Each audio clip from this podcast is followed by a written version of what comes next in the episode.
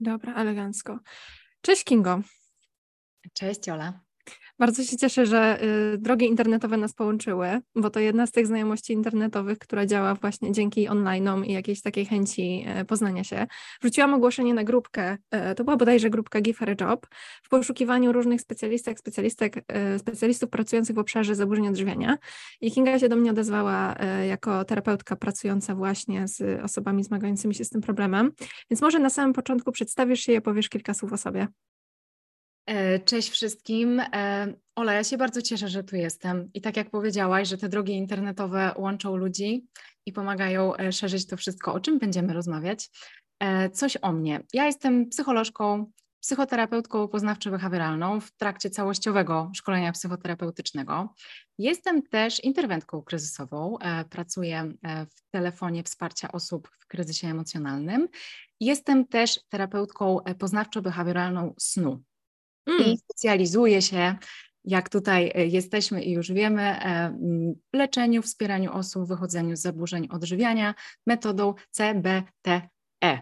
E, więc jest to rodzaj po prostu terapii poznawczo-behawioralnej dla osób z zaburzeniami odżywiania.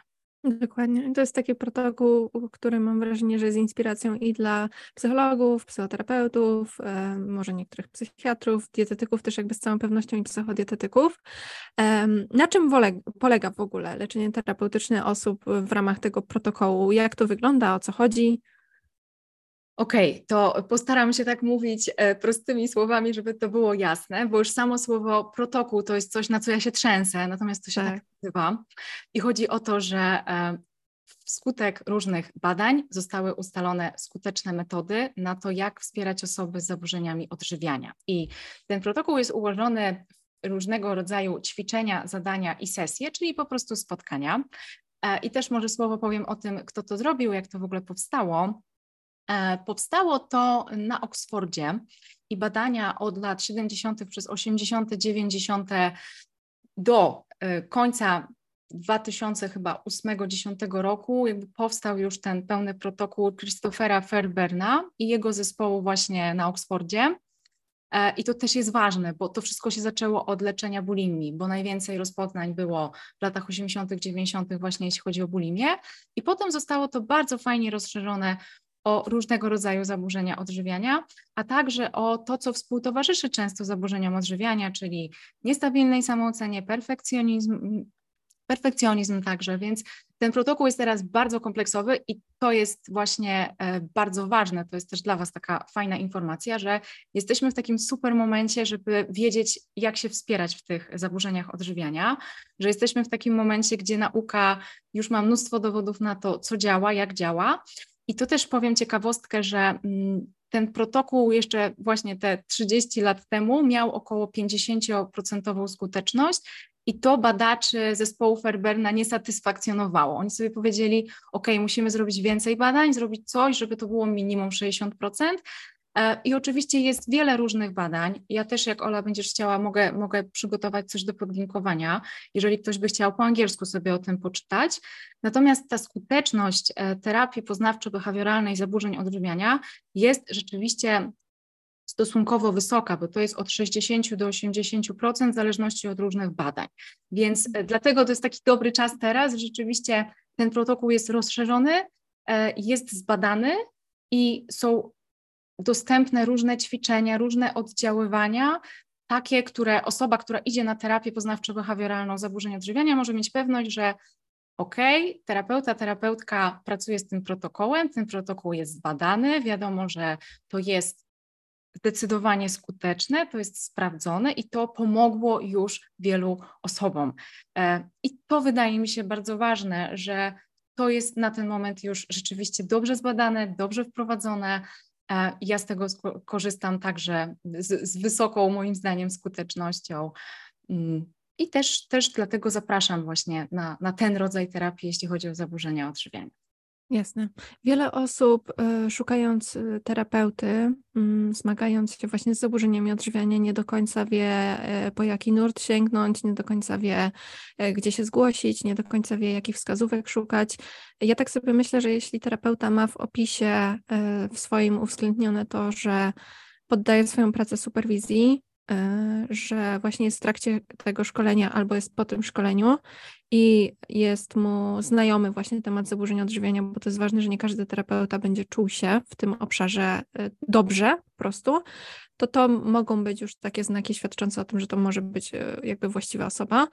E, do której warto się udać, bo wiele osób, z którymi ja mam przyjemność pracować, miało takie doświadczenia, że gdzieś próbowali w ramach swojej terapii jeszcze innej, jeszcze nie związanej w ogóle z zaburzeniami odżywiania, wnosić gdzieś ten temat odżywiania i poruszać te tematy, ale otrzymywali taką informację zwrotną, która ja myślę, że była całkiem uczciwa i fair, że ci specjaliści nie nie, nie posiadali właśnie narzędzi, nie czuli się moc, mocni e, w temacie zaburzenia odżywiania i nie byli w stanie po prostu świadczyć takiej pomocy którą uznawaliby za adekwatną i potrzebną na tym etapie.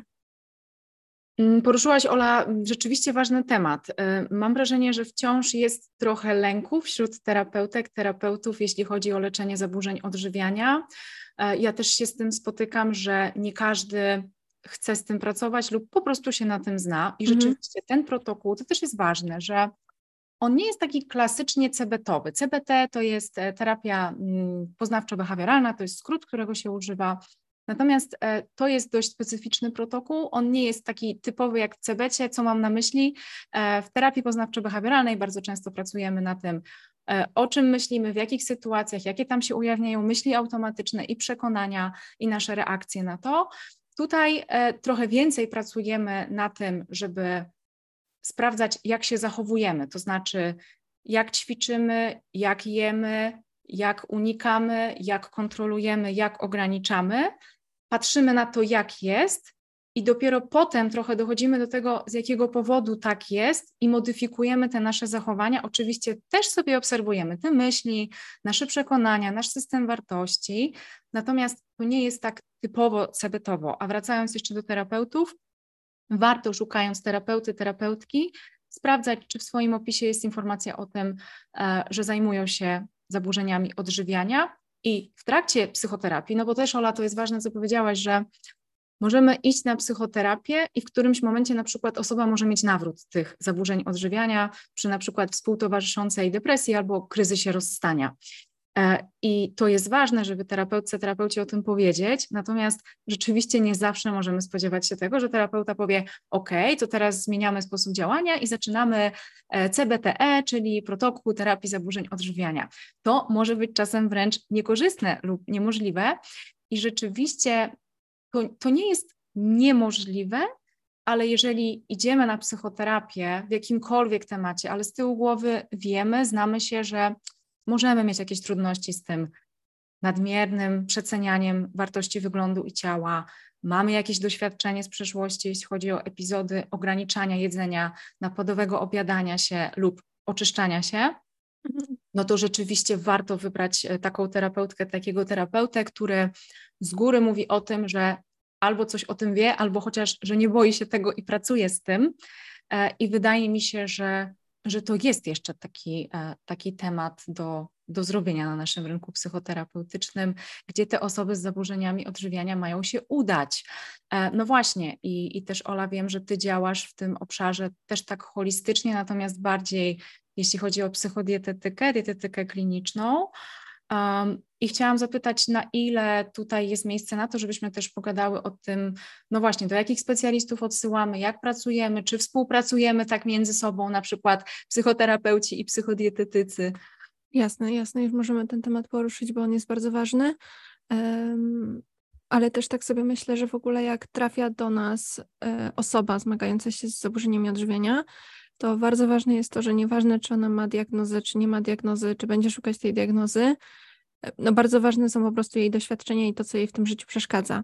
Bo wiele osób, którzy słyszą, które słyszą hasło zaburzenia odżywiania, ma przed oczami taki stereotypowy um, obrazek. Albo jest to osoba skrajnie szczupła, taka moglibyśmy nazwać wychudzona, która ma kości na wierzchu, e, obraz, który kojarzy nam się ze sobą zmagającym się z anoreksją, albo wyobrażamy sobie, że osoba, która cierpi na zaburzenie odżywienia, to będzie osoba, która prowokuje wymioty, I zasadniczo to mam wrażenie, że to są takie standardowe skojarzenia. Być może to się zmieniło. Ja mogę mieć oczywiście też jakieś swój, swoje wyobrażenie sprzed lat, jak ja to kojarzyłam, bo nie mogłam dopuścić do siebie myśli, że zaburzenia odżywiania mogą dotyczyć osoby, po której jakby tego nie widać. E, a to jest bardzo częste takie skojarzenie, że jeśli ktoś ma zaburzenie odżywiania, to będzie to widoczne gołym okiem, że ta osoba będzie miała albo zbyt małe ciało według jakichś naszych standardów, albo zbyt duże ciało według jakichś naszych standardów, a wcale tak nie musi być. My nie jesteśmy w stanie powiedzieć, że ktoś się zmaga z problemem jedzeniowym na podstawie wyglądu. I idąc właśnie krok dalej, jeśli trafia do mnie osoba, już od tej strony właśnie psychodietetycznej, jak ja pracuję. Ja pracuję z osobami, które spełniają jakby określone kryteria. Mam tutaj na myśli głównie temat BMI i temat ubytku masy ciała w ciągu ostatniego czasu, bo pozwala mi to trochę oszacować, jakie byłoby ryzyko powikłania elektrolitowe związane po prostu z odżywieniem e, organizmu takiej osoby.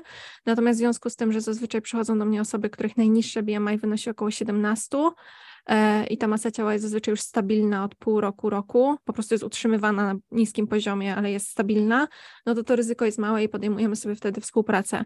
Mm, natomiast jeśli to by był ktoś, kto miałby to BMI na poziomie, nie wiem, 14 i w ciągu ostatnich pół roku schudłby 20 kg, to nie podjęłabym się prawdopodobnie współpracy, bo bałabym się po prostu, że to nie będzie odpowiednie wsparcie, jakiej ta osoba potrzebuje i wtedy odesłałabym tą osobę na konsultację pewnie do internisty, i to byłby taki pierwszy temat, który mi przychodzi na myśl w temacie odsyłania. Drugi, który praktykuję często, to jest właśnie sugerowanie psychoterapii u osób, u których widzę, że nie jesteśmy w stanie pójść sobie z tematem żywieniowym dalej, bo blokują ich e, tematy e, samooceny, e, tego, co te osoby myślą o sobie, jak sztywne i jak nie, niesprzyjające są te przekonania. I ja nie jestem w stanie z kompetencjami, które mam w tym momencie, podotykać tego i popracować z tym. E, i nie jestem w stanie jakby iść z tym procesem dalej i wtedy na tym etapie czuję, że potrzebuję e, jakby wsparcia innej osoby. I bardzo często robimy to w taki sposób, że sobie robimy taką pauzę trochę na tym, w tym procesie dietetycznym. E, ja podsyłam tam różnych specjalistów właśnie z tej branży terapeutyczno-psychologicznej i bywa tak, że te osoby po na przykład półrocznej psychoterapii wracają i wznawiają, a bywa tak, że wskutek pracy terapeutycznej te różne blokady i zaciśnienia żywieniowe puszczają. I zdaje się już i, i okazuje się um, możliwe to, co do tej pory było takie zblokowane. Więc to są takie, takie dwie najczęstsze sytuacje, w których bym odsyłała. A jakie są Twoje doświadczenia? W ogóle tyle tematów już się otworzyło. Mam wrażenie, że rozmawiamy kilka minut, a już się otworzyło mi tyle klapek w głowie, e, które uważam za ważne, e, jeśli chodzi o też moje doświadczenie pracy klinicznej przede wszystkim z osobami. A jeśli chodzi o sam te temat współpracy z innymi specjalistami, czy takiego odsyłania, to ja jestem zawsze za tym, żeby pierwszym krokiem była rozmowa z kimkolwiek, z jakimkolwiek specjalistą z obszaru e, zdrowia i tematu jedzenia, żywienia e, czy, czy, zaburzeń odżywiania. To znaczy, ja nie widzę nic e, nieodpowiedniego w tym, że na przykład rodzice z nastoletnimi dziećmi idą najpierw do lekarza internisty mhm. albo najpierw do psychodietetyczki, psychodietetyka, czy po prostu dietetyka, którego polecił im ktoś. Najważniejszy jest ten pierwszy krok i rzeczywiście to jest ważne, żeby trafić na specjalistkę, specjalistę, który adekwatnie oceni, tak jak powiedziałaś, tak, czy to jest osoba, która potrzebuje na przykład w najgorszych przypadkach już hospitalizacji, czy to mhm. jest osoba, która w którymś momencie na przykład na tym BMI 17-17,5 się zatrzymała i albo otoczenie, albo sama ta osoba zauważyła, że to już nie jest ok, ja już się nie czuję dobrze, to już zaszło za daleko.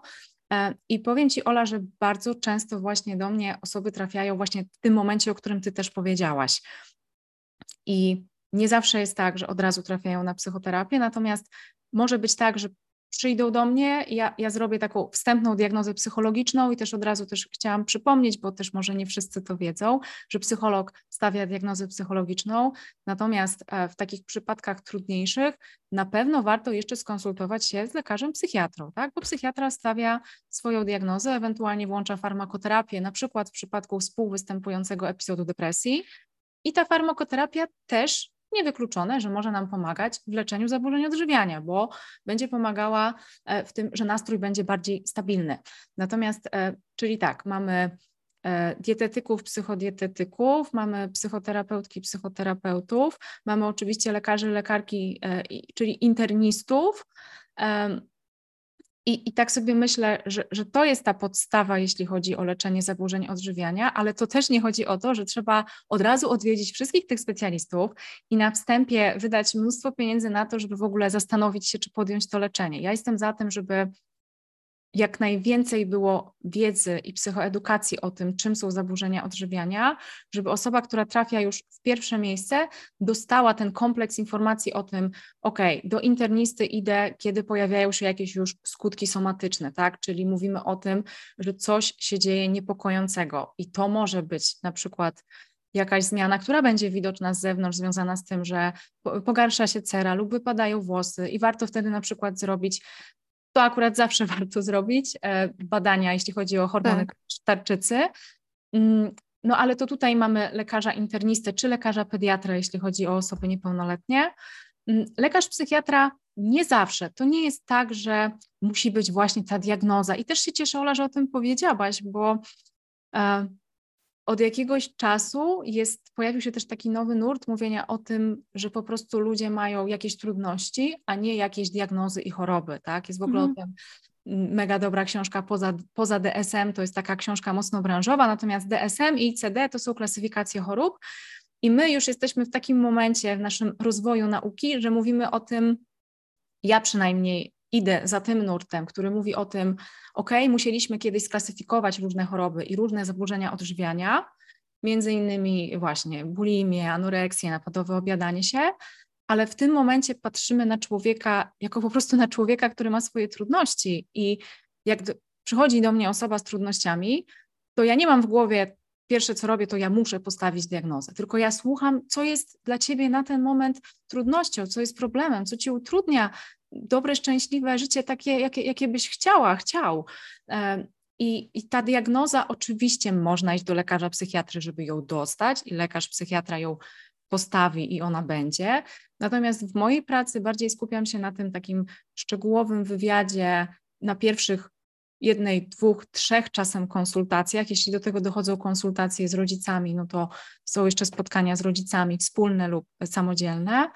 E, I i robimy tak zwaną konceptualizację, czyli z czym mamy trudność, jak jest na ten moment. I oczywiście mnie też Ola interesuje BMI i ja wiem, że to jest bardzo kontrowersyjny wskaźnik i zdaję sobie sprawę, że szczególnie dla osób z nadwagą to może być zupełnie nieadekwatne. Natomiast jeśli chodzi o osoby ze znaczną niedowagą, to z mojego doświadczenia wynika, że wciąż BMI jest bardzo pomocne, wręcz konieczne, mhm. żeby i wiesz co, jednak to dobrze, że ten wskaźnik jest, bo on jest taką granicą zdrowia i tego, gdzie już nie ma zdrowia i mówimy o bardzo już takim ciężkim chorowaniu.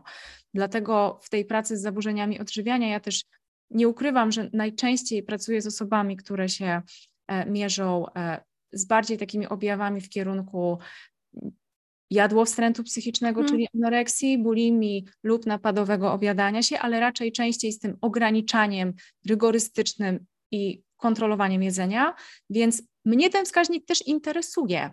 E, I też od razu powiem o, o temacie ważenia, bo w protokole jest takie podejście, że powinniśmy się ważyć na sesjach.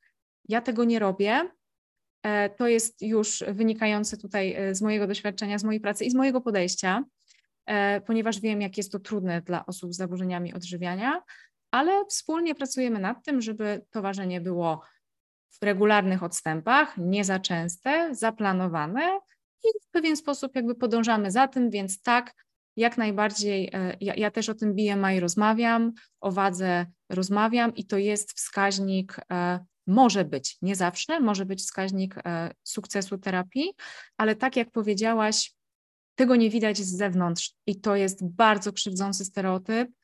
I wiem, że to już może sto razy zostało powiedziane, ale myślę, że jeszcze raz warto to powiedzieć, że zaburzeń odżywiania nie widać, tak jak nie widać, może nie widać być depresji. Mhm. Możemy widzieć osobę, która fantastycznie funkcjonuje w swoim życiu e, i możemy nawet ocenić, że na przykład wygląda w normie, i to nie jest tak, że ja pracuję tylko z osobami, które mają zbyt wysokie lub zbyt niskie, jeśli chodzi o normę zdrowia BMI. E, każda każdy objaw, który nam utrudnia życie, powoduje, że myślimy o tym, albo czegoś nie robimy, albo z czegoś rezygnujemy, albo nie jedziemy na wakacje, albo nie idziemy na plażę, albo nie idziemy na imprezę i nie idziemy do restauracji, to już jest dla mnie gdzieś tam wystarczający powód, żeby komuś powiedzieć: OK, słyszę, że jest ci ciężko, bo, bo to, to dla ciebie nie jest takie życie, jakiego byś chciała, bo chciałabyś chodzić z znajomymi do restauracji, ja słyszę, że tego nie robisz.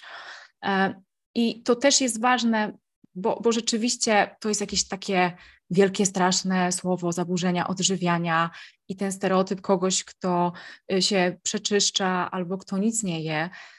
No nie, wydaje mi się, że w dzisiejszej y, kulturze i tu, gdzie my żyjemy, e, czyli jednak w kulturze zachodniej, bardzo często spotykam się z takim e, typem zaburzenia lekko ograniczającym, ale jednak, że to cały czas siedzi z tyłu głowy.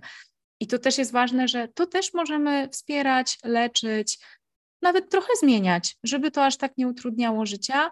Dlatego wracając do punktu wyjścia, diagnoza jest ok, ale moim zdaniem nie zawsze jest konieczna. Ważniejsze jest to, jaki jest problem i jak sobie osoba wyobraża, co można by zrobić, żeby było jej lepiej, jak ona sobie wyobraża swoje życie bez tych zaburzeń odżywiania. Dokładnie. Współpracuję ze specjalistami, chętnie polecam wizytę u e, psychodietetyczki czy dietetyka, e, czy nawet czasem, jeśli chodzi o wsparcie w treningu, e, jeśli chodzi o aktywność fizyczną. Oczywiście lekarze psychiatrzy i interniści, więc jak najbardziej ja podchodzę mocno interdyscyplinarnie i holistycznie, natomiast dostosowuję to do aktualnej sytuacji i, i dlatego tak. Tak, Uważam, że tak. to, to jest tutaj najważniejsze. Czyli jakbyśmy to podsumowały, to generalnie tutaj mamy podobne stanowiska, że udanie się do specjalisty jakiegokolwiek będzie zawsze lepsze niż nie robienie niczego. Pogadanie sobie z kimś, kto ma jakąś wiedzę na temat tych zaburzeń odżywiania, trochę nam o tym opowie, trochę może rozwieje nasze wątpliwości, obawy, może zbuduje z nami relacje i nawiąże już jakieś takie pierwsze działania i pierwsze kroki ku zdrowieniu, będzie zawsze lepsze niż nic.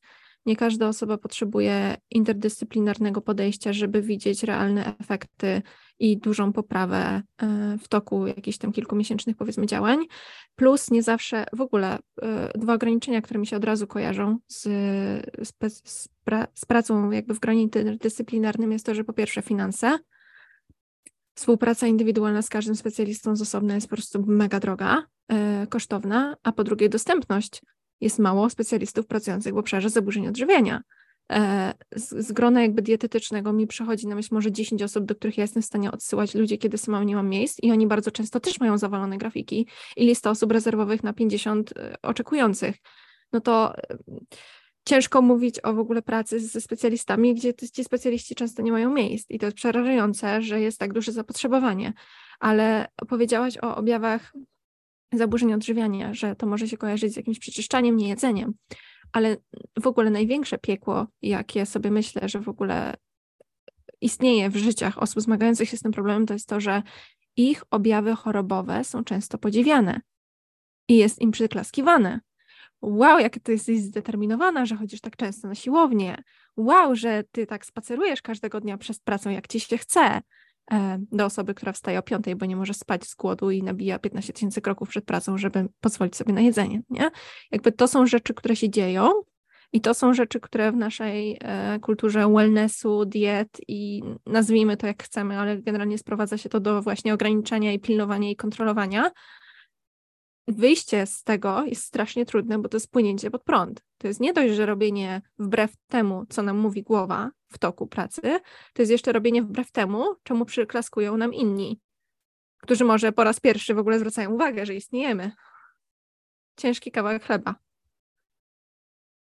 Mm, tak, posmutniałam, bo to jest dla mnie y, trudny temat i taki smutny, że rzeczywiście ten perfekcjonizm i to, czemu przyklaskuje nasze społeczeństwo, nasza kultura, to dalej jest to, żeby mieć tą w cudzysłowie, i tutaj mocny cudzysłów daje, silną wolę. I to jest taka klisza, która chodzi, mam wrażenie, za nami tutaj e, w Polsce całe życie to pojęcie silnej woli. Jest mi tak przykro, że przychodzą młode osoby do gabinetu i też się posługują tym pojęciem. Gdzieś to jednak słyszą, gdzieś to dalej funkcjonuje. No i co, nie ma czegoś takiego jak silna wola? To też może już zostało gdzieś kiedyś usłyszane, ale chciałabym to bardzo, bardzo mocno podkreślić, nie ma czegoś takiego. Jest tylko to, na ile my zaciągamy ręczny, jedziemy na ręcznym i teraz wyobraźmy sobie, jak to jest jechać samochodem z zaciągniętym ręcznym, jeśli ktoś jeździ samochodem, ale nawet jak nie, to można sobie to wyobrazić. Um, jaki to jest komfort jazdy i gdzie, jak daleko można zajechać. I, e, I to jest trudne w tym społeczeństwie wstać i powiedzieć: nie wiem, ja od tygodnia nie robiłam nic, żadnego sportu, bo mam gorszy tydzień i mi się nie chciało, albo mam okres i po prostu chcę leżeć e, i, i nic nie robić. Tak, i to jest trudne mm, zamówić sobie e, pizzę, jak e, kilka osób wokół zamawia sałatkę, ale bardzo wierzę w to i dowodem na to są osoby, z którymi pracuję, że to jest po prostu możliwe, żeby żyć tak, jak się chce. I i te objawy, ok, to nie jest tak, że ich nigdy nie będzie i one nie wrócą, ale to jest tak, że nawet jeśli one wrócą i będzie taka myśl, kurczę, tutaj wszyscy jedzą e, coś zdrowego w cudzysłowie, a ja zamówiłam sobie pizzę. Okej, mam taką myśl, ale ja już po terapii czy po wsparciu wiem, że to jest tylko moja myśl. A jeśli chodzi o myśli, to też muszę wtrącić, bo jestem terapeutką poznawczo-behawioralną, ważna rzecz, nie wierzymy w nasze myśli, nie musimy w nie wierzyć. Myśl to jest skutek uboczny tego, jak działa nasz mózg, który jest po prostu superkomputerem i jego główną funkcją jest reakcja chemiczna pod tytułem wywalanie myśli. I my naprawdę nie musimy w to wierzyć, bo to są tylko nasze myśli i jesteśmy w stanie pomyśleć, ok, może ja jednak też powinnam zamówić sałatkę, ale zaraz przychodzi takie, dobra, to jest taka myśl, bo to jest to, przez co ja przez lata przechodziłam i to jest tylko moja myśl, natomiast po prostu mam ochotę na pizzę. Nie ma w tym totalnie nic dziwnego. To jest, to jest totalnie normalne, bo teraz mam na to ochotę i, i to jest bardzo ważne, żeby jednak zwracać uwagę na te myśli, bo e, to, co też jest tutaj ważne, zaburzenia odżywiania w podejściu poznawczo-behawioralnym, to rzeczywiście jest problem poznawczy, czyli problem mhm. myślenia, bo mhm i interpretowania, czyli my przeceniamy znaczenie wyglądu, wagi, sylwetki. My, każdy, każda z nas, która, który ma ten problem, interpretuje to w ten sposób. I teraz, no ja powiem bardzo taką rzecz, może trudną do zrozumienia dla osób, które cierpią na różnego rodzaju zaburzenia odżywiania. Osoba, która nie zmaga się z zaburzeniami odżywiania, nie ma tych myśli. I to jest główne rozróżnienie i też e, może od razu, Ola, jeśli jest to dla Ciebie ok, to bym powiedziała o przykładowym ćwiczeniu, które każdy, każda z nas może sobie zrobić. Jasne. To też jest ćwiczenie z tego protokołu. E, wypiszcie sobie wszystkie Wasze cechy, które uważacie za cenne. To mogą być cechy charakteru, wasze zasoby, talenty, umiejętności, osiągnięcia. To mogą być też cechy wyglądu e, i różne rzeczy związane z wyglądem. I jak sobie zrobicie taką listę wszystkich takich rzeczy, które świadczą o waszych zasobach, byłoby fajnie, żeby tam nie było tego więcej niż 10, bo to mają być takie totalnie główne, czyli no jeżeli ktoś pięknie rysuje, to po prostu pisze umiem rysować, dobrze rysuję, to nie mają być jakieś bardzo szczegółowe rzeczy. I później rysujemy sobie koło, czyli taki wykres kołowy i dzielimy sobie ten tort na kawałki i zastanawiamy się, ok, to jakby ktoś patrzył na mnie z boku, tak jak mi się wydaje, to co dla niego będzie we mnie cenne? E, I sprawdzamy sobie, ile procent w tym wykresie kołowym będą miały te rzeczy związane z wagą, wyglądem czy sylwetką.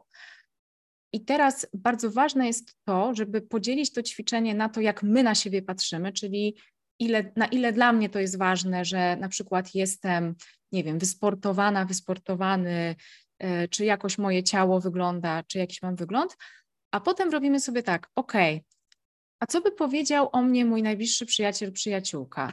Jak on by narysował ten wykres? I tutaj to jest super, jeśli mamy takiego przyjaciela, przyjaciółkę, do którego możemy z tym pójść i powiedzieć, stara, weź ty mi powiedz, co ty we mnie cenisz, bo ja dostałam takie ćwiczenie na psychoterapii i ja mhm. nie wiem, i ja jestem ciekawa tego. Mhm. Możemy to też zrobić nie mając psychoterapii, po prostu pójść i zapytać. Ale jeśli jest to dla nas trudne, żeby o to zapytać wprost, wyobraźmy sobie naszego przyjaciela, przyjaciółkę z tą życzliwością, serdecznością, tak jak oni na nas patrzą i za co oni nas kochają. E, I bardzo często w trakcie pracy z pacjentkami, pacjentami, ja widzę to, że no różnią się te wykresy od siebie, że jak ja myślę sama o sobie, to ja jestem bardziej surowa, to waga, sylwetka, wygląd to jest na przykład czasem 40% mojej wartości, mojej samooceny, ale jak już e, wyobrażam sobie perspektywę mojego przyjaciela, to się okazuje, że kurczę, mój przyjaciel to chyba tak nie patrzy na to. I to może być, nie wiem, 10% albo nawet zero. Y, I to jest bardzo fajne ćwiczenie, które w ogóle tłumaczy podejście poznawczo-behawioralne do zaburzeń odżywiania, że to my nadajemy temu takie znaczenie. To mhm. jest w naszej głowie i gdybyśmy zapytali naszego przyjaciela, przyjaciółkę, co w nas ceni, to jestem przekonana, że to nie będzie 40-50%, że jesteś ładny czy ładna, albo e, że chodzisz trzy razy w tygodniu na siłownię i masz taką czy inną sylwetkę. Mm, Dokładnie. I, i ba bardzo zachęcam, żebyście sobie e, zrobiły, zrobili to ćwiczenie, bo ono naprawdę potrafi pokazać, gdzie jesteśmy, w którym jesteśmy miejscu. Czy my nadal przeceniamy wartość wyglądu sylwetki, ok, może jesteśmy w takim miejscu, ale przynajmniej wiemy, od czego startujemy, i to też jest dobre, żeby się zapytać, czy ja potrzebuję psychoterapii, czy ja potrzebuję jakiegoś wsparcia, czy może ja jednak sobie jestem w stanie z tym poradzić e, sam, sam. Mhm te myśli, o których powiedziałaś, to korowe y, założenie cebetu, że mm, zaburzenia odżywiania biorą się jakby z naszych myśli, że to my sobie kreujemy trochę rzeczywistość. E, so, dwa skojarzenia mi się nasunęły. Pierwsze jest takie, że duże znaczenie dla osób podatnych na te przekazy. Ja myślę, że wszyscy w jakimś sensie jesteśmy bardziej lub mniej, ale jednak podatni na przekazy medialne, będą na przykład wzmacniane E, tym, jaką my bańką medialną sobie stworzymy. E, w tym sensie, że jeśli myślimy o sobie jako kimś bardziej wartościowym, jeśli je w określony sposób, rusza się w określony sposób, wygląda w określony sposób, e, to może być coś, co wydaje nam się, że wszyscy tak uważają i wszyscy tak myślą i dla wszystkich jest to ważne, jeśli otaczamy się w mediach ludźmi, dla których to też jest ważne. I mam tutaj na myśli to, że dosłownie mm, wystarczy porozmawiać z ludźmi w życiu. Jeśli mamy takie szczęście, że nikt w naszym otoczeniu nie zmaga się z podobnym problemem i nie będzie też wpływał na nas w pewnym sensie może nakręcająco przez własne zmagania z zaburzeniami odżywiania, to okazuje się, że często są różne tematy rozmów. Nie ma tam za wiele o siłowni, nie ma tam za wiele o składzie ym, ciasta, które się kupiło w Lidlu 4 dni temu, nikt nie przelicza kalorii z pierogów, które zjadł i nie ma wyrzutów sumienia przez tydzień po tym, że dosypał trochę cukru do nich. Generalnie jest tam zupełnie inne funkcjonowanie i rozumowanie wokół jedzenia i przebywanie wśród osób, których relacja z jedzeniem jest w naszym odczuciu zdrowa, fajna, normalna, taka, do której dążymy, też może być wysoce takie um, leczące i wspierające dla tego, jak inni myślą, jak inni rozumieją, że wow, ktoś tak może, w sumie może ja też tak mogę. E, więc e, tutaj zachęcam też w ogóle do tego, żeby sobie przejrzeć swoje przestrzenie medialne, bo zaburzenia odżywiania mają to, że koncentrują naszą uwagę na jedzeniu. I może być tak, że my nieświadomie mamy zasubskrybowane i pofollowowane wszelkie fitness related konta o jedzeniu, o przepisach, o siłowni, o tym, jak robić taki trening, jak robić taki trening i w procesie recovery to może nie być dla nas bardzo wspierające i pomocne. Y, I, i dążę do tego, że takie chwilowe zawieszenie tego, unfollowowanie, powrzucenie sobie jakichś kotków, piesków, górek, innych fajnych rzeczy niezwiązanych z jedzeniem może być e, po prostu takie odświeżające dla naszej głowy, e, żeby ona tak o tym ciągle nie myślała. A druga rzecz to jest ta, że te myśli nasze krążące wokół jedzenia w dużym stopniu będą też wynikać z niedożywienia, po prostu, w sensie z deficytu kalorycznego przewlekłego. I o ile na terapii można przegadać bardzo dużo y, ważnych wątków i oczywiście można zrobić ten proces takiej trochę, nie wiem, rekalibracji mentalnej, tak odplątać pewne przekonania, włączyć sobie tam trochę bardziej sprzyjające, tak jeśli będziemy ciągle w deficycie, jeśli to nasze ciało będzie niedożywione, to od strony ewolucyjnej wszystko w naszym ciele będzie chciało jeść i nieważne, czy my będziemy w terapii pół roku, rok czy pięć lat, jeśli ta nasza ciała, masa ciała ciągle będzie jakby w niedożywieniu, jeśli ten nasz e, umysł ciągle będzie miał poczucie, że zaraz umrze i musi być w trybie przetrwania, to wszystkie e, moce przerobowe, mentalne będą kierowane na to jedzenie ciągle. Dlatego ten kawałek jakby żywieniowy, tego takiego trochę leczenia poprzez odżywianie jest turbo mega ważny, e, żeby nawet ta praca terapeutyczna szła po prostu do przodu.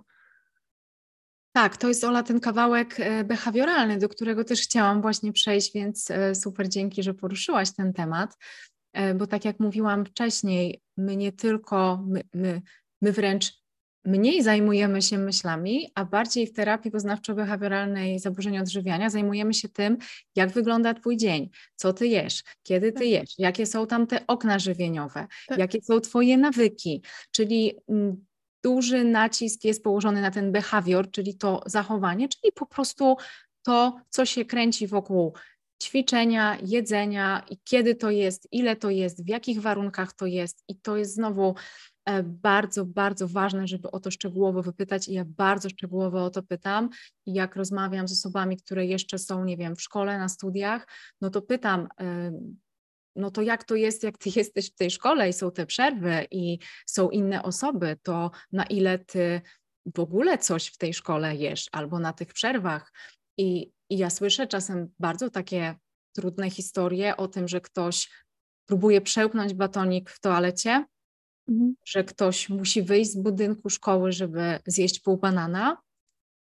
Ale kiedy ja o tym wiem i wiem, ile to jest kalorii i jak jest to podzielone, jaki jest ten wzorzec żywieniowy, bo to też na pewno Ola, ty najlepiej to wiesz, że te wzorce żywieniowe w zaburzeniach odżywiania są zupełnie różne i, e, i są osoby, które pierwszy posiłek zjedzą o 16 mhm. i będą po prostu albo zjedzą jeden posiłek, e, w którym zjedzą naraz 1000 kalorii, a są osoby, które no, są w stanie jeść po, po, po troszeczku i ten wzorzec wciąż może być niewspierający, taki, tak jak powiedziałaś, w ciągłym niedożywieniu, bo tego pożywienia jest po prostu za mało jest za mało kalorycznie, jest za mało odżywczo, jest za mało objętościowo, wszystkiego jest za mało, co, co wpływa na, na, szereg różnych procesów w organizmie.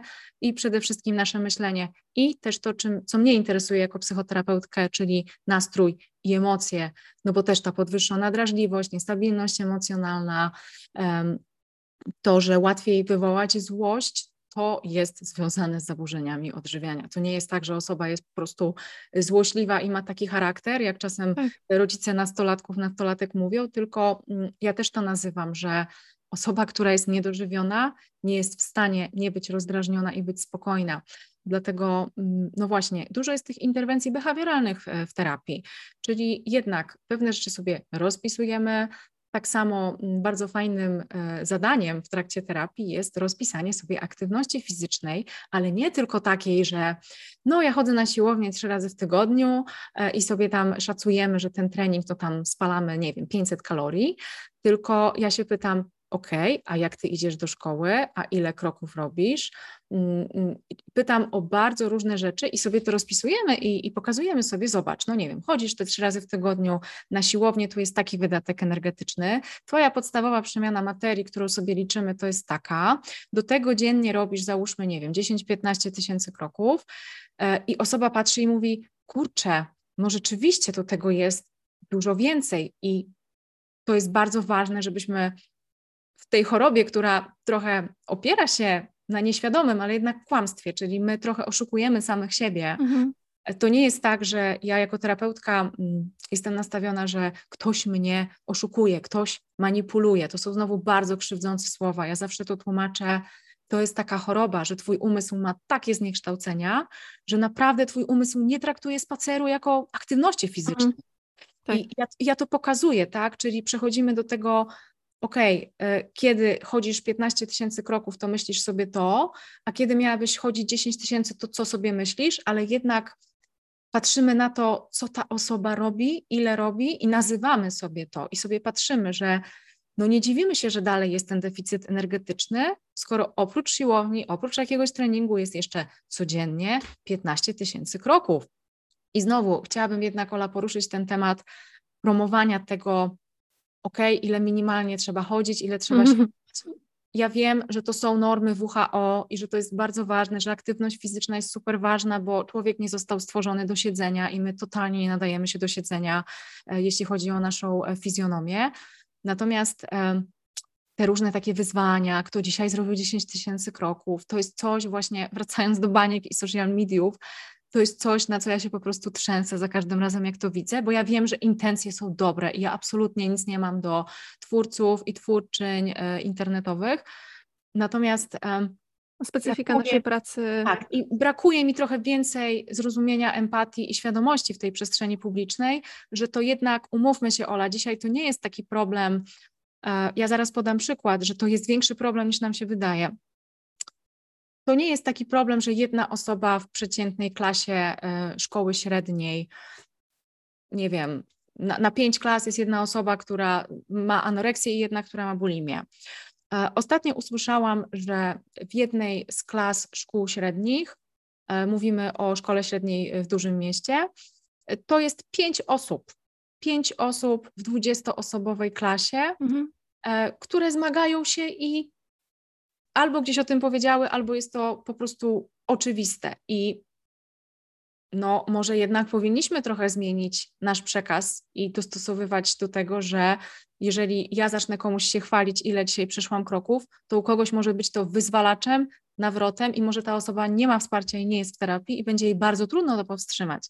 Dlatego, mm, no właśnie, wracając do tych ćwiczeń, ważne w terapii jest robienie tych ćwiczeń i, i gdzieś ja też to zawsze proponuję, żeby przyjrzeć się temu, jak to naprawdę wygląda, jak wygląda ten wzorzec żywieniowy, jak wygląda wzorzec aktywności fizycznej i oprócz analizowania tego, co myślimy, jak myślimy i, i skąd to się wzięło, no bo to też jest ważne, bo to się nie bierze znikąd, ważne jest to, co robimy. I tak jak powiedziałaś, co z tego, że będziemy mieli totalnie super opracowane, e, czemu mi się to zaczęło, kiedy to się zaczęło, czemu ja tak o sobie myślę, kiedy ja wciąż rok, drugi, trzeci, czwarty, piąty nie dojadam, jestem mm. coraz bardziej niedożywiony, niedożywiona. E, no i w takich no, już trudniejszych przypadkach to po prostu te konsekwencje somatyczne no, zostają na, na wiele lat. Tak, e, tak, I, tak. I, i, I to jest, w ogóle dziękuję, że o tym powiedziałaś, że ważne jest to, co my realnie robimy i dlatego jak osoba przychodzi na terapię, to ja sprawdzam, jaki to jest etap. Czy to jest taki etap, że ktoś jest od pół roku niedożywiony, czy on jest od trzech lat nie, w niedożywieniu. E, I też ja wiem, że to jest trudne, ale ja to jednak nazywam. I tak jak ty o tym mówiłaś, to ja też o tym mówię.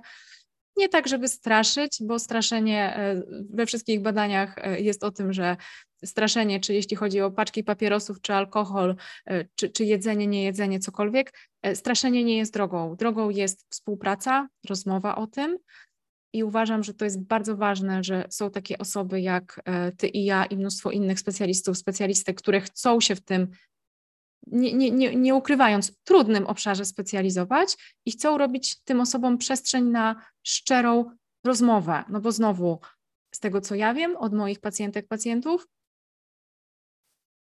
bardzo trudna jest rozmowa o tym z kimkolwiek. Mhm.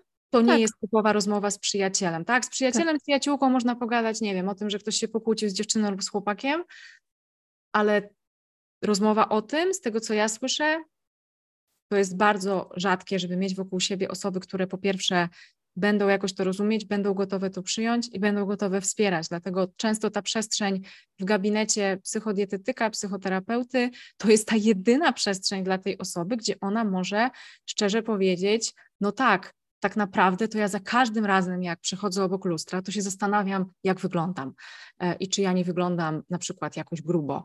Mm, I, I zauważenie tych drobnych rzeczy może być możliwe tylko w tej rozmowie, w tym bardzo poufnym, intymnym kontakcie, e, bo wszędzie indziej no jest lęk, że zostanie to jakoś ocenione, dlatego tym bardziej zachęcam, żeby korzystać e, ze specjalistek, specjalistów, bo to nie chodzi tylko o ich wiedzę i doświadczenie. Chodzi o to, że my w gabinecie mamy przestrzeń na to, żeby po prostu raz w życiu być szczerym i żeby sobie powiedzieć: OK, no cały czas myślę o tym, jak wyglądam i coś jednak chcę z tym zrobić.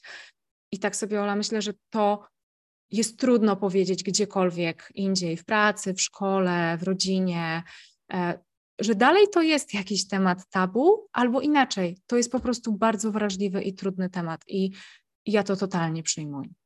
To i jeszcze kwestia tego, że nawet jak już się otworzymy i coś komuś powiemy, czymś się z kimś podzielimy, to niezrozumienie zagrożeń wynikających z zaburzeń odżywiania i niezrozumienie tego, jak poważne skutki właśnie na życie one wywierają, w sensie takiego wycofania społecznego, w sensie zawężenia swojego życia do dosłownie jedzenia, ćwiczenia i monitorowania ciała, wszystko w sposób taki bardzo obsesyjny, taki bardzo wynikający się, wymykający się spod kontroli, to jeszcze zdarzało mi się słyszeć historię w gabinecie, gdzie ktoś już się otworzył i ktoś już się czymś podzielił i w odpowiedzi było o, okej, okay, czyli bardzo schudłaś skutek zaburzenia odżywienia, a możesz powiedzieć, jak to zrobiłaś?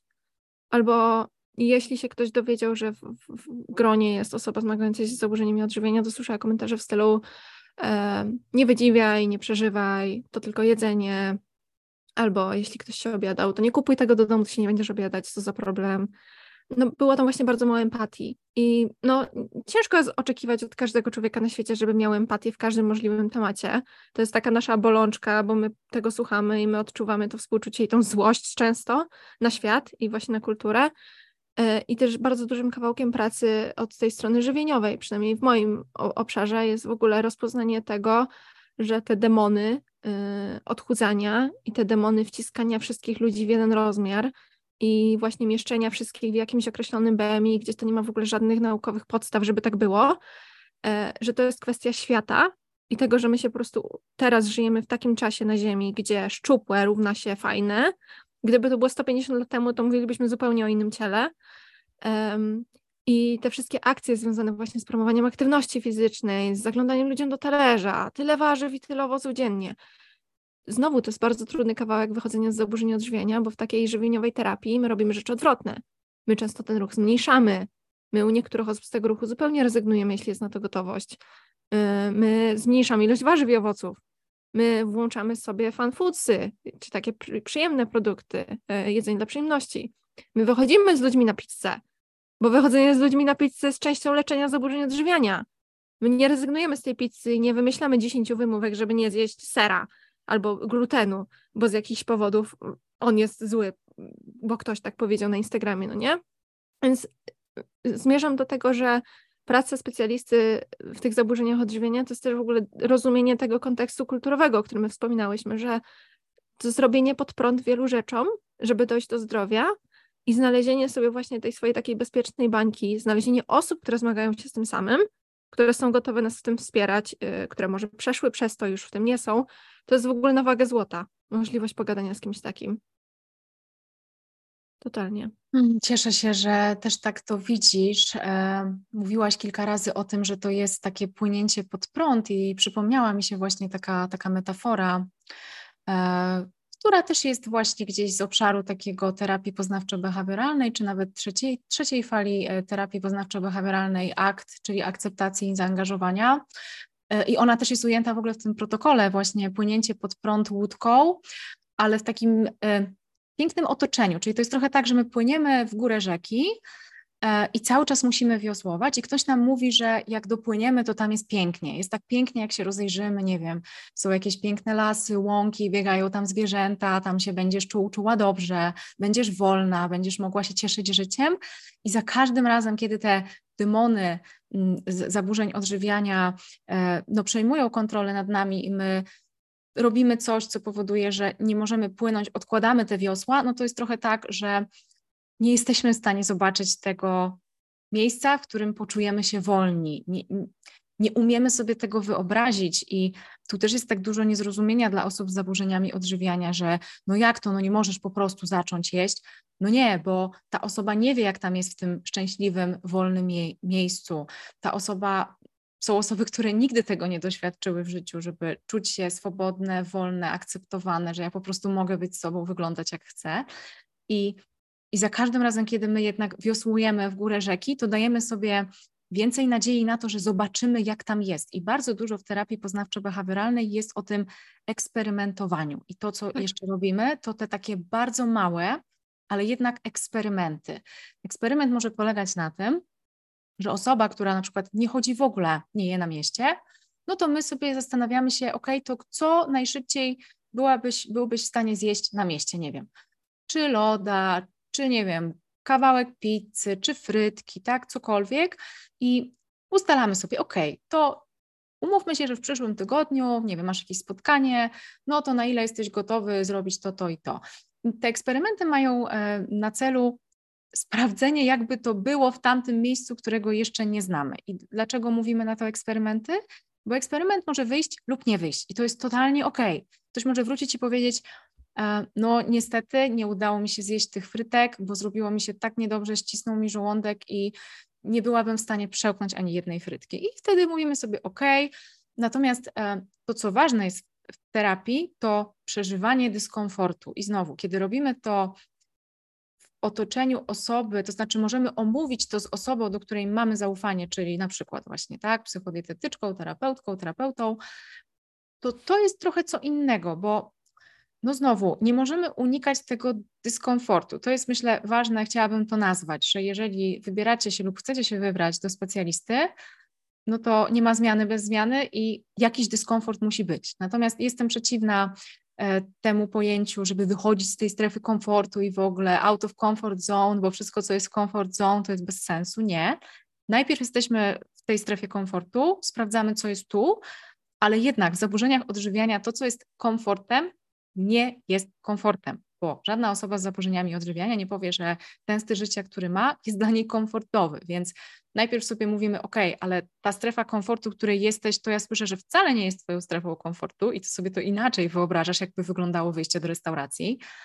E, I robimy te eksperymenty w różnych obszarach. One mogą być w obszarach aktywności fizycznej, czyli na przykład e, omijamy jakiś trening, tak, nie wiem, ktoś chodzi pięć razy na siłownię w tygodniu i ja mówię, ok, a co ty na to, żeby od przyszłego tygodnia, w przyszłym tygodniu pójść cztery razy, to co byś mogła, mógł robić w ten jeden dzień innego, żeby odwrócić uwagę od tego, że zazwyczaj jest tej godzinie na siłowni, więc to jest bardzo ważna rzecz, żebyście też mieli, miały świadomość, że to nie będzie łatwe, natomiast dobry terapeuta, dobra terapeutka przeprowadzi Was przez tę podróż tą łódką w górę rzeki, e, no jednak w taki łagodny sposób, że te eksperymenty nie będą na zasadzie Dam drastyczny przykład, e, bo, bo, słyszałam o takich pomysłach, że osoba, która je 1000-1200 kalorii, idzie do, do terapeuty, i, i, który tam współpracuje z psycho, psychodietetykiem i tam jest, no nie, no to teraz, no to przecież w Twoim wieku, na Twoją wagę, to Ty 1800 masz jeść, tak? No i po prostu od jutra jesz 1800.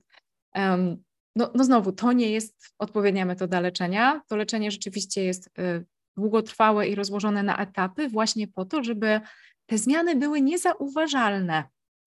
I rzeczywiście tak jest. Osoby, które pamiętam, y, no na przykład były na tej wartości kalorycznej 1000-1200, na ten moment na przykład jedzą 2000 i trenują i mówią, kurczę, ja nawet nie zauważyłem, nie zauważyłam, kiedy ja zacząłem więcej jeść. I jak my sobie czasem to podsumowujemy, to te osoby nawet jakoś nie dowierzają, że tak było. I to jest dla mnie dowód na to, że idziemy w dobrym kierunku, kiedy dla osoby, z którą pracuję, te zmiany są trochę niezauważalne i dzięki temu ten dyskomfort jest mniejszy, a zmiany behawioralne mogą zachodzić.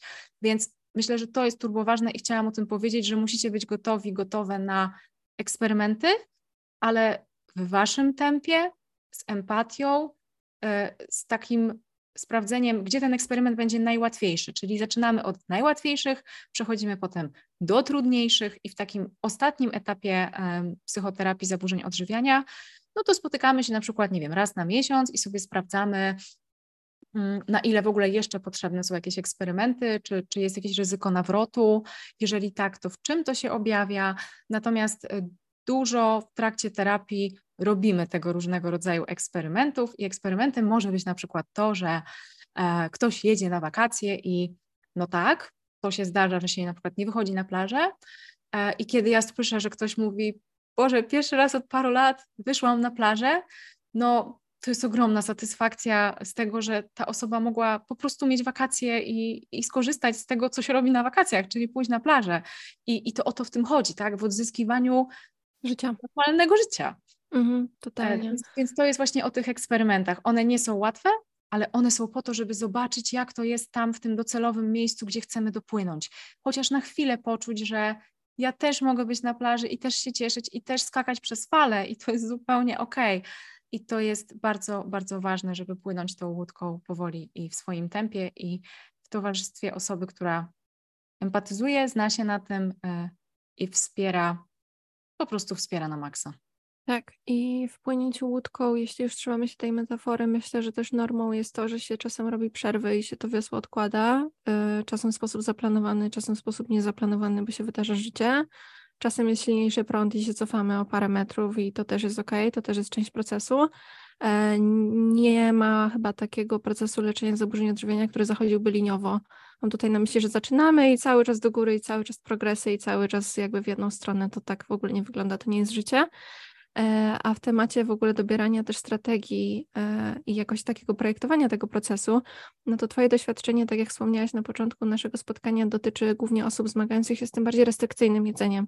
I zasadniczo powiedziałam, że każdy rodzaj zaburzenia odżywiania ma w sobie tą cząstkę restrykcyjną, po prostu bardziej lub mniej, ale dobiera się takie działania, na które dana osoba ma gotowość. I jedna osoba będzie miała gotowość, żeby wejść od razu w strukturę posiłków i jeść od razu sześć razy dziennie, powiedzmy, i nie, nie będzie miała z tym większego problemu no, będzie właśnie taka osoba, która będzie potrzebowała sobie bardzo powoli zwiększać tą kaloryczność. E, będzie, będą osoby, które będą chciały na tych liczbach i cyfrach pracować, będą takie, które będą chciały jak najszybciej od tego odejść, bo nie będą widziały w tym zasadności. Więc w ogóle też otwartość specjalistów na to, żeby korzystać z różnych metod i dopasowywać je do pacjentów, klientów, a nie trzymać się tego, co gdzieś napisali w książce albo powiedzieli na szkoleniu, też wydaje mi się bardzo ważna. No bo co z tego, że się będziemy trzymać tego, co powiedzieli na szkoleniu, jeśli nam osoba nie przyjdzie na trzecie spotkanie i zrezygnuje z procesu, nie? To w ogóle jakby mija się z celem. Tak sobie myślę. Um, jeśli chodzi o takie tematy, które wychodzą trochę poza ten protokół mm, CBTE, czyli właśnie aktywność fizyczna, jakieś wszelkie kompensacje, posiłki, obraz ciała, e, wspomniałaś o perfekcjonizmie. I wspomniałaś o poczuciu własnej wartości, ale czy są jeszcze jakieś takie wątki poboczne, tematy poboczne, które wyjątkowo często dotyczą osób zmagających się z zaburzeniami odżywienia, które ty poruszasz jako terapeutka? Rzeczywiście najczęściej spotykam się z tym obrazem e, perfekcjonizmu, czyli takich bardzo wysokich, wysokich oczekiwaniach od siebie w różnych obszarach, bo to też jest ważne, żeby powiedzieć, że perfekcjonizm to też jest takie słowo taka klisza, ale to może dotyczyć bardzo różnych szczegółowych rzeczy i dużo, szer dużo szerszych niż samo jedzenie i ćwiczenie i wygląd. To może dotyczyć e, nawet tego, jak my siedzimy w czyjejś obecności, jak my do kogoś mówimy.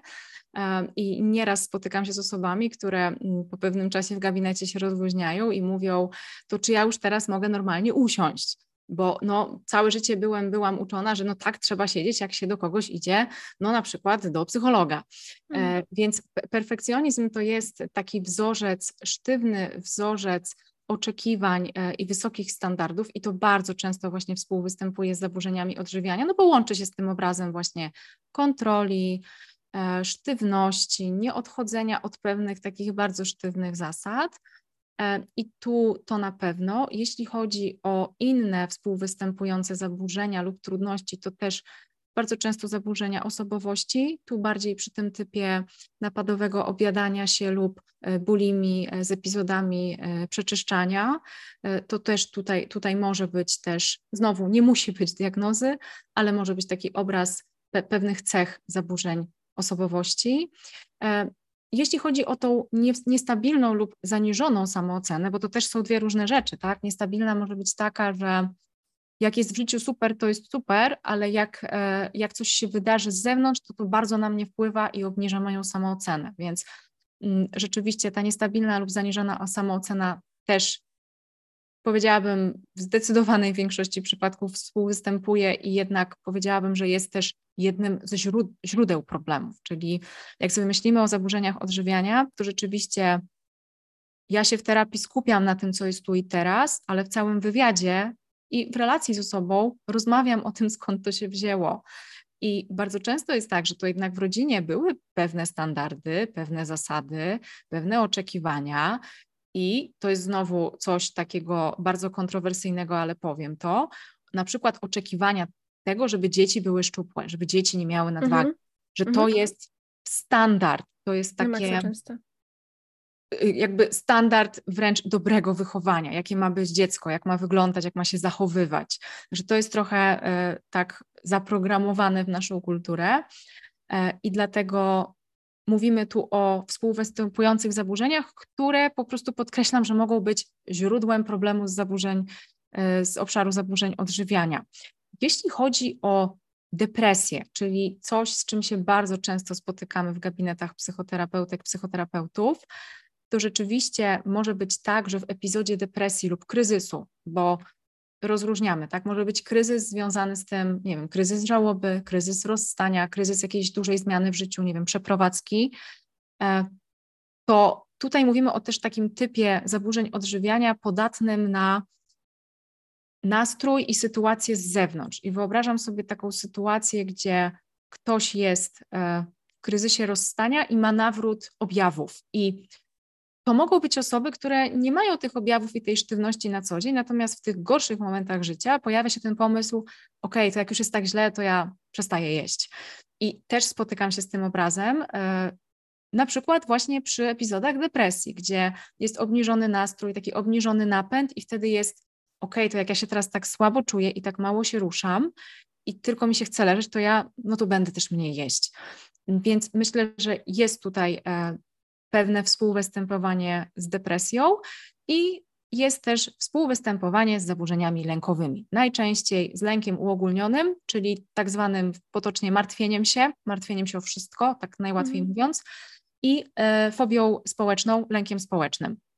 Czyli tym, że my cały czas jesteśmy skoncentrowani na tym, jak nas widzą i oceniają inni, i trochę projektujemy te ich oceny na siebie. My absolutnie nie wiemy, co oni o nas myślą, więc te wszystkie tematy, o których powiedziałam, czyli zaburzenia lękowe, depresyjne, zaburzenia osobowości, to mogą być współtowarzyszące trudności. I znowu, kiedy to nam w terapii wychodzi, no to oczywiście, że my poruszamy różne, różne wątki i gdzieś sobie to kompleksowo obudowujemy, żeby osoba czuła, że jest zaopiekowana we wszystkich obszarach. I, I mówię, i to po prostu wszystko jest dostosowywane do tego, co się dzieje, ale rzeczywiście, jak ktoś z Was czuje, że ma takie trudności, yy, jeśli chodzi o objawy zaburzeń odżywiania, to jeżeli będziecie mieli okazję być u psychologa, psycholożki, to warto też powiedzieć o innych rzeczach, żeby, żeby sobie sprawdzić, czy to jest tak, że to ja bardziej nie wiem, mam trudność z perfekcjonizmem, czy to może jest tak, że to jest fobia społeczna i ja się boję, jak będę oceniona jako osoba o innej wadze, bo to rzeczywiście na, może się bardzo od siebie różnić i warto na to zwrócić uwagę i pamiętać, że to często nie są tylko zaburzenia odżywiania, co wcale nie znaczy, że jest gorzej, czy trudniej, czy w ogóle przypadek beznadziejny. Nawet czasem jest łatwiej połączyć wtedy te kropki i sobie powiedzieć: OK, bo ja dorastałam w takim środowisku, miałam takie wydarzenia wyzwalające, takie wydarzenia krytyczne i taką rodzinę, i w takiej kulturze żyję, a do tego jeszcze no, jestem sumienna, porządna i od dziecka słyszałam, że taka mam być. No to jak mam mieć same piątki w szkole, no to muszę też porządnie jeść albo jeść tak, żeby mm, no nie wyglądało, że jestem no na przykład z nadwagą. Więc to wszystko się rzeczywiście łączy, dlatego bardzo zachęcam do jednak kontaktu ze specjalistami z obszaru zdrowia psychicznego, e, bo może to być nie tylko kwestia zaburzeń odżywiania, a także zaburzeń współtowarzyszących e, i się może okazać, że musimy zająć się najpierw czymś innym, to znaczy możemy iść równolegle i tam behawioralnie e, ustawiać pewne nawyki, ale musimy też złapać ten core, czyli tą, to, co tam najgłębiej siedzi, to, to z czego to się wzięło. I rzeczywiście, Ola, bardzo często jest to jednak ta niestabilna, nieadekwatna e, lub i zaniżona samoocena. Hmm. W temacie w ogóle pracy ze specjalistami hmm, jeszcze wydaje mi się w ogóle, że bardzo ważne jest, żeby specjaliści w obrębie samych siebie mieli przepracowane, szczególnie dietetycy. Szczerze nie mam pojęcia, jak jest wśród psychologów i psychoterapeutów, ale u dietetyków jest bardzo mocno zakorzeniona taka fatfobia pod tytułem jeśli ciało jest większe, to jest niezdrowe i trzeba je odchudzać. Podczas gdy patrząc a na dowody naukowe, nie ma wystarczająco dobrej jakości dowodów naukowych, żeby w ogóle to jakkolwiek potwierdzić. B. Osoby w większych ciałach doświadczają tak ogromnego stresu, żyjąc w tym świecie, w którym my żyjemy teraz, że bardzo trudno jest powiedzieć, co tak naprawdę świadczy o tym, że mogą doświadczać gorszego zdrowia, a dowody na to stygmatyzację i wykluczenie są dość mocne. I mówię to dlatego, że jeśli mamy tutaj osobę, która wychodzi z anoreksji, wychodzi z, nie wiem, z bulimii, tak naprawdę z każdego jakby zaburzenia odżywiania i masa ciała wzrośnie wskutek rehabilitacji żywieniowej, czy tego odżywienia ciała, to ona się może nie zatrzymać w normie BMI, ona może iść w tą nadwagę. Mm, cały czas tutaj cudzysłów, bo jak zaznaczyłyśmy wcześniej, jest to wskaźnik mało użyteczny w kontekście oceny zdrowia indywidualnej jednostki czy czegokolwiek innego.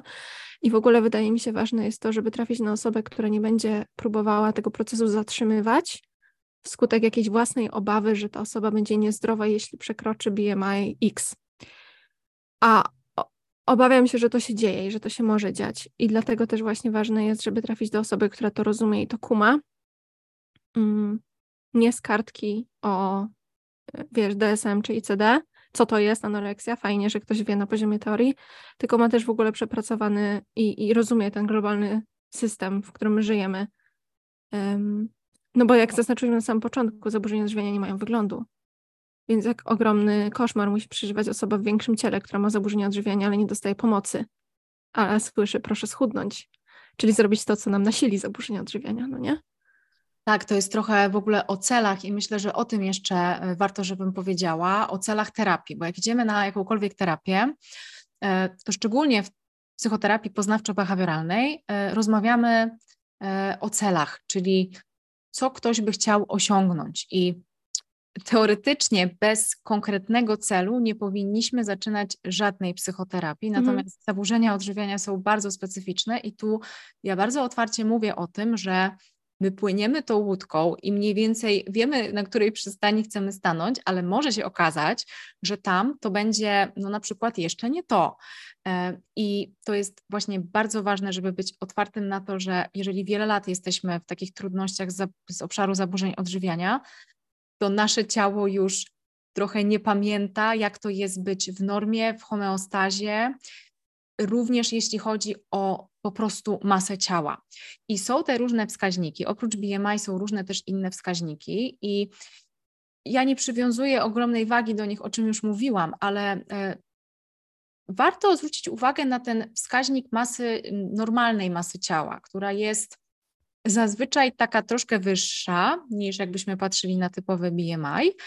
I ja często mówię o tym, że my nie wiemy, gdzie będzie ta Twoja waga Naturalna, my, tak. my teraz tego nie wiemy, że ja wiem, że Ty byś na przykład chciał, chciała to wiedzieć, do czego Ty idziesz i czy tam będzie bezpiecznie, ale to chodzi o to, że razem przez to idziemy i zobaczymy, bo może się okazać, że przy takiej wadze twój organizm na przykład wróci do różnych no, swoich takich naturalnych procesów i ty też się lepiej poczujesz e, i ten metabolizm, przemiana materii i funkcjonowanie układu pokarmowego przy odpowiedniej diecie będzie ok, ale może być tak, że no to jeszcze nie będzie dla twojego ciała przy twojej budowie kostno-mięśniowej, wzroście ta mhm. waga. Dlatego ja, tak jak mówiłaś wcześniej, są osoby, które niechętnie pracują na liczbach, są osoby, które no z racji obrazu tej choroby obsesyjnie chcą pracować tak. na liczbach, a ja zawsze mówię o tym no bardzo szczerze, że ja tego nie ustalę, że, mhm. że ja, ja tego nie wiem, bo ja widzę ciebie tutaj,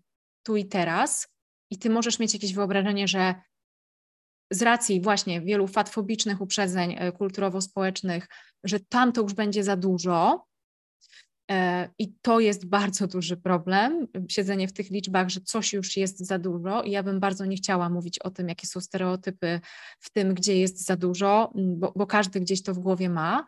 Natomiast nigdzie nie jest za dużo lub za mało, tylko jest tak, jak nasze ciało potrzebuje i wtedy, kiedy dobrze funkcjonuje. I Dokładnie. Dlatego idąc na terapię zaburzeń odżywiania, musicie się spodziewać tego, że to nie będzie ustalone z góry, że ok, twoja docelowa waga to ma być na przykład, nie wiem, 58 kg i wtedy kończymy terapię.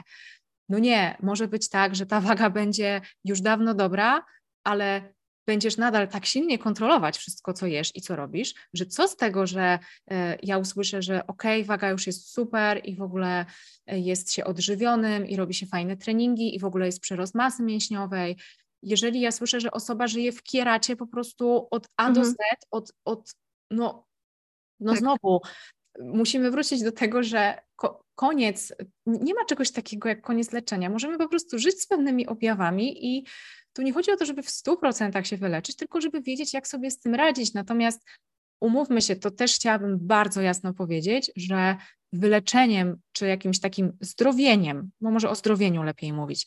Zdrowieniem nie jest sytuacja, w której mamy prawidłową wagę, utrzymujemy tę wagę, ale utrzymujemy ją kosztem stuprocentowej kontroli, czyli mhm.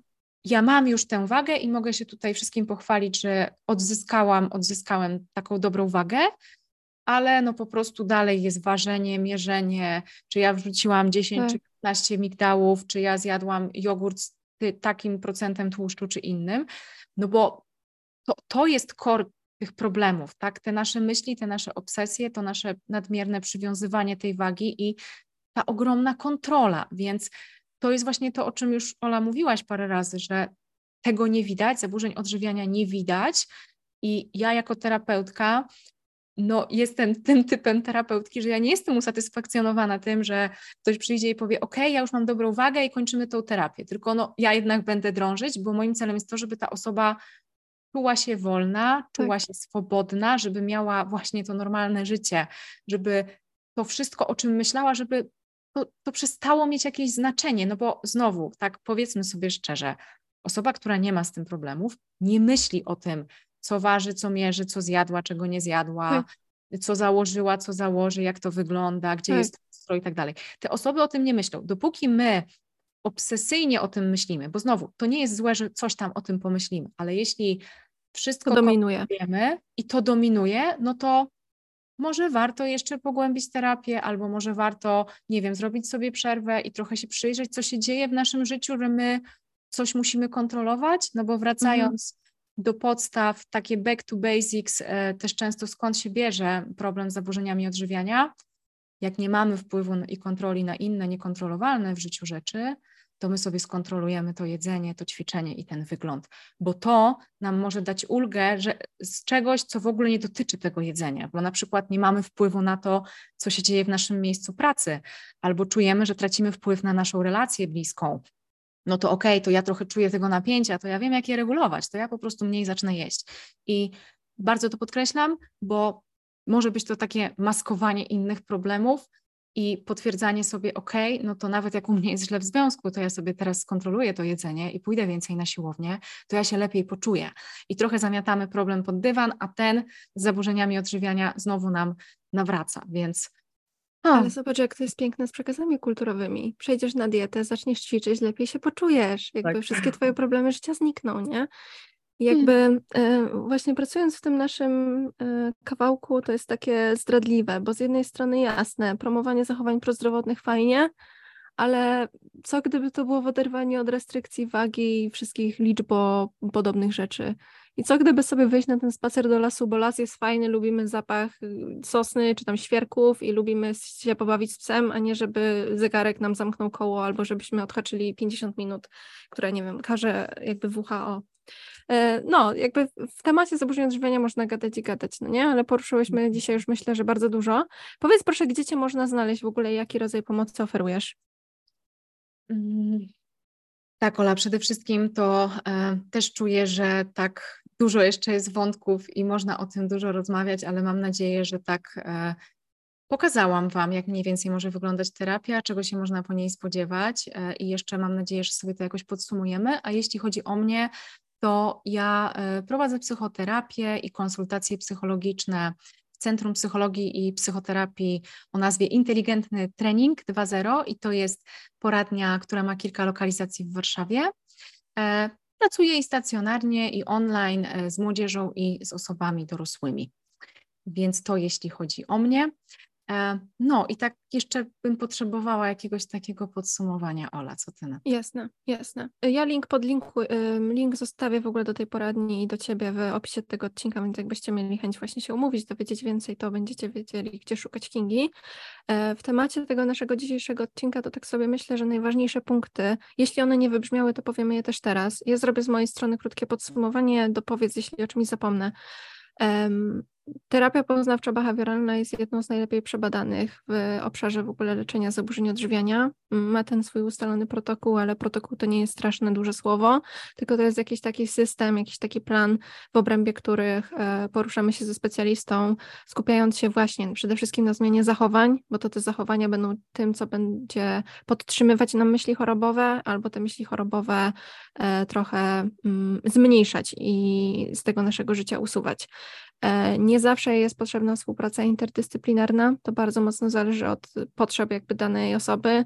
Jedni będą potrzebować wsparcia farmakologicznego w toku działań, żeby te działania w ogóle mogły ruszyć do przodu, żeby w ogóle pojawiła się jakaś nadzieja i chęć działania w tym kierunku. U innych osób to takie, jakie one przyjdą w danym momencie, będzie totalnie wystarczające, żeby zacząć działać e, i stawiać te pierwsze kroki i widzieć jakieś takie pierwsze zmiany i rezultaty.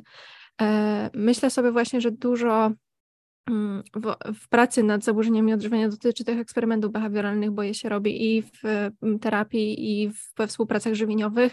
Tam jest dużo takiego badania, sprawdzania, na co ja mam gotowość.